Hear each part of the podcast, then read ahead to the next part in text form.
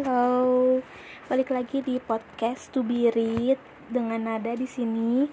Uh, udah lama ya kita nggak sharing-sharing tentang buku-buku yang udah selesai dibaca sama aku khususnya dan bakalan atau harapannya bakalan jadi buku yang bisa kalian baca atau masuk ke To Be Read kalian. Nah, di episode kedua apa ketiga ini ya aku bakalan cerita nih tentang satu buku yang bagus banget menurut aku. Buku yang udah pasti bakalan masuk ke dalam best book atau buku terbaik yang aku selesai baca di tahun 2020 pasti bakalan aku masukin buku ini. Ya buku itu adalah buku yang berjudul Loving the Wounded Soul. Loving the Wounded Soul ini tuh buku yang ditulis oleh Regis Mahdi. Dan buku ini punya subjudul. Subjudulnya adalah alasan dan tujuan depresi hadir di hidup manusia.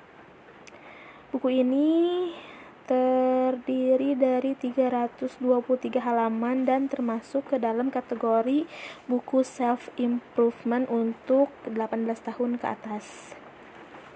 Nah Penulis buku ini meyakini bahwa depresi adalah penyakit yang sangat mengganggu, bahkan sampai memunculkan keinginan untuk mengakhiri hidup bagi para penderitanya.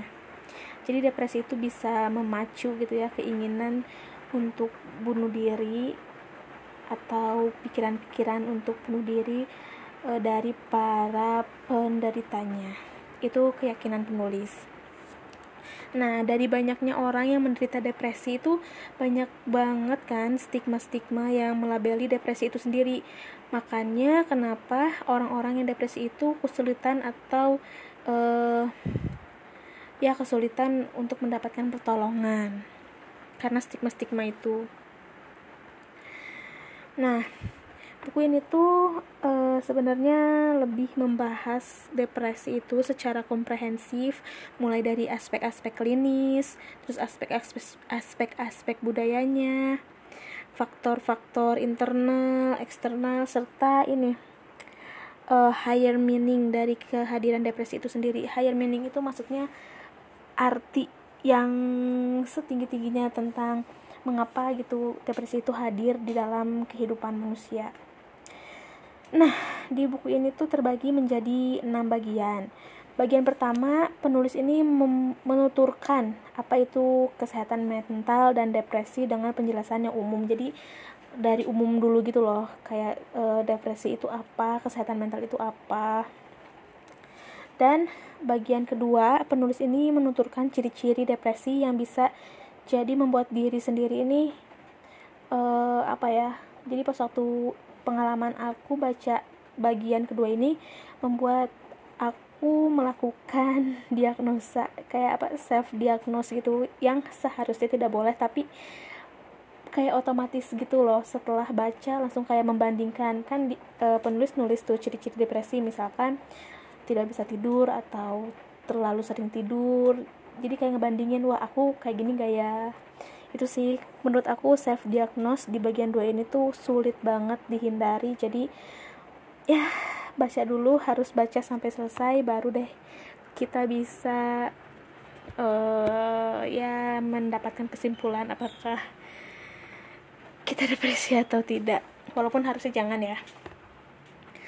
Hmm terus uh, karena itu kita harus hati-hati sih pas waktu baca. Jadi ya sewajarnya aja kalau misalkan emang di akhir udah yakin kalau kita ternyata merasa apa atau e, ciri-ciri itu sangat kita rasakan atau sedang kita alami ya akan lebih bijak kalau kamu atau kalau kita mendapatkan mendapatkan bantuan profesional.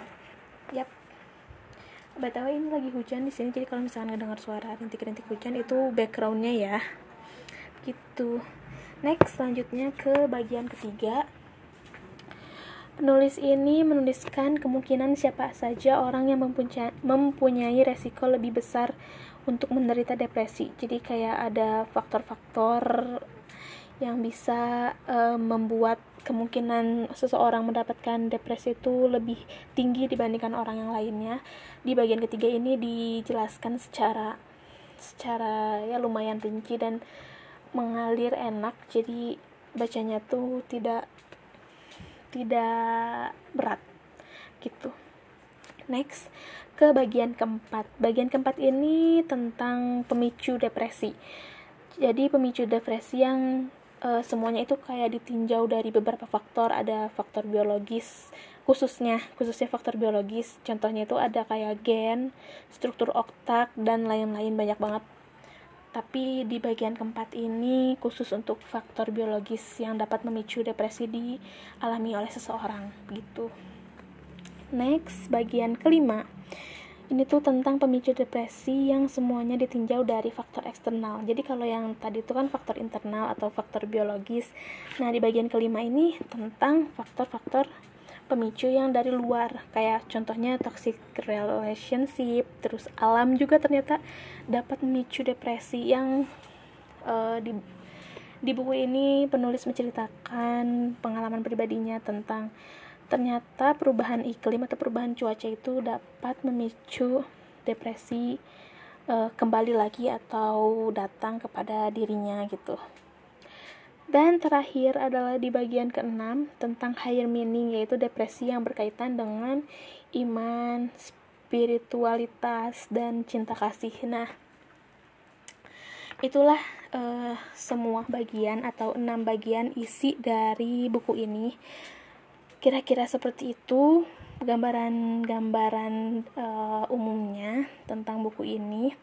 Tapi untuk evaluasinya di awal buku ini penulis kan menghimbau ya para pembacanya itu untuk membaca bab-bab yang memang uh, menggugah rasa penasaran mereka dan gak gak harus runtut gitu baca dari bab satu dulu bab dua dulu tapi bakalan lebih komprehensif kalau kamu misalkan baca buku ini harus dari awal dulu sampai akhir.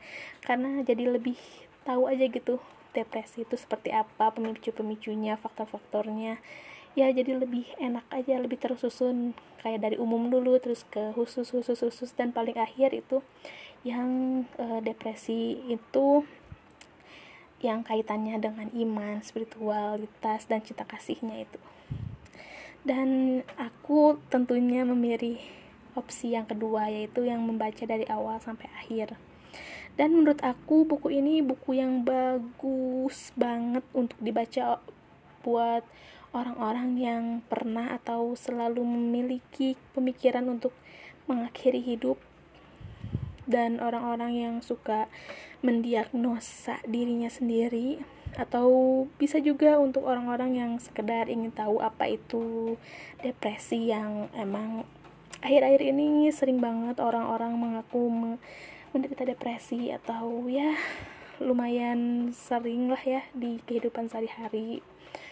Apa itu depresi? Jadi kalau misalkan penasaran juga ingin tahu lebih lebih ya lebih lumayan cukup dalam bisa banget baca buku ini. Nilai plus dari buku ini menurut aku adalah bahasanya yang mengalir enak banget dibaca. Walaupun uh, kayak bahasanya tuh kayak buku yang diterjemahkan.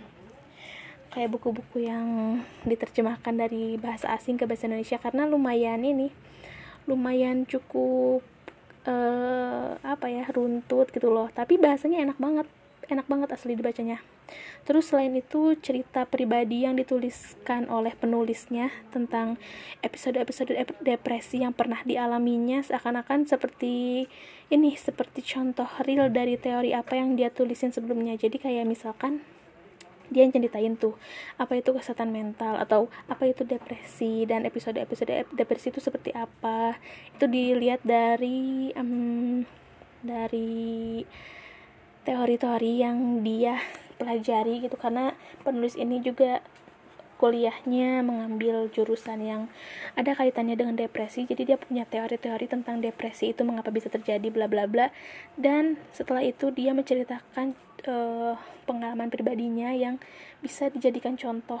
Seperti misalkan yang tadi kan yang cuaca itu. Ternyata penulis ini merasakan sendiri bagaimana cuaca itu atau alam itu bisa mempengaruhi atau memicu datangnya depresi dengan menceritakan pengalamannya yang saat e, musim dingin itu depresi itu lebih mudah datang kembali gitu. Episode episode depresi itu lebih mudah datang kembali kepada dirinya saat musim dingin begitu dan bab yang paling menarik menurut aku itu adalah bab yang terakhir, bab 6 karena membahas tentang stigma yang melekat dengan depresi seperti ini loh, seperti anggapan orang-orang yang bilang kalau orang-orang yang menderita depresi itu adalah orang-orang yang tidak dekat dengan Tuhannya. Padahal setelah aku baca bab ini, aku kayak yang wow, aku puas banget, aku jadi tahu apa arti sebenarnya gitu kata-kata itu.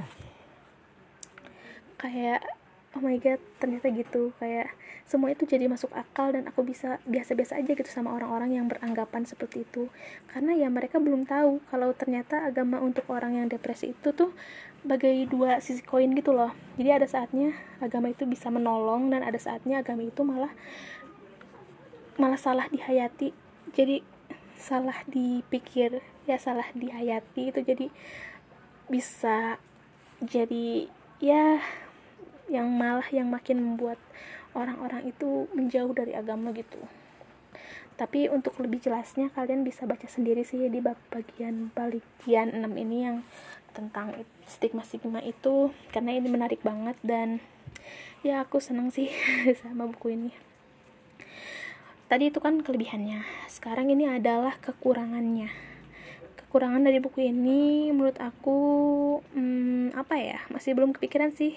Karena aku suka banget sama buku ini bener-bener sesuka itu. Sampai aku kayak uh, sayang banget gitu aku. Bacanya enggak buku fisiknya karena for your information aku baca buku ini di Gramedia digital. Jadi hmm, rasanya itu kayaknya sih kekurangannya. Aku nggak punya buku fisiknya jadi nggak bisa aku aku abadikan gitu ya di rak buku dan aku bisa baca lagi nanti. Karena ya aku suka banget asli serius. Ini bagus banget dan ya harapannya semoga kamu penasaran juga sama buku ini dan buku ini bisa membantu kamu mencari jawaban tentang ya apa itu depresi dan sebagainya. So, sekian aja podcast kali ini. Terima kasih sudah mendengarkan sampai sejauh ini dan kalau misalkan kamu pengen kenal sama aku, kamu bisa DM di Instagram @meilanada. Kita bisa ngobrolin buku di situ. Jadi, so bye bye. Ketunggu DM-nya.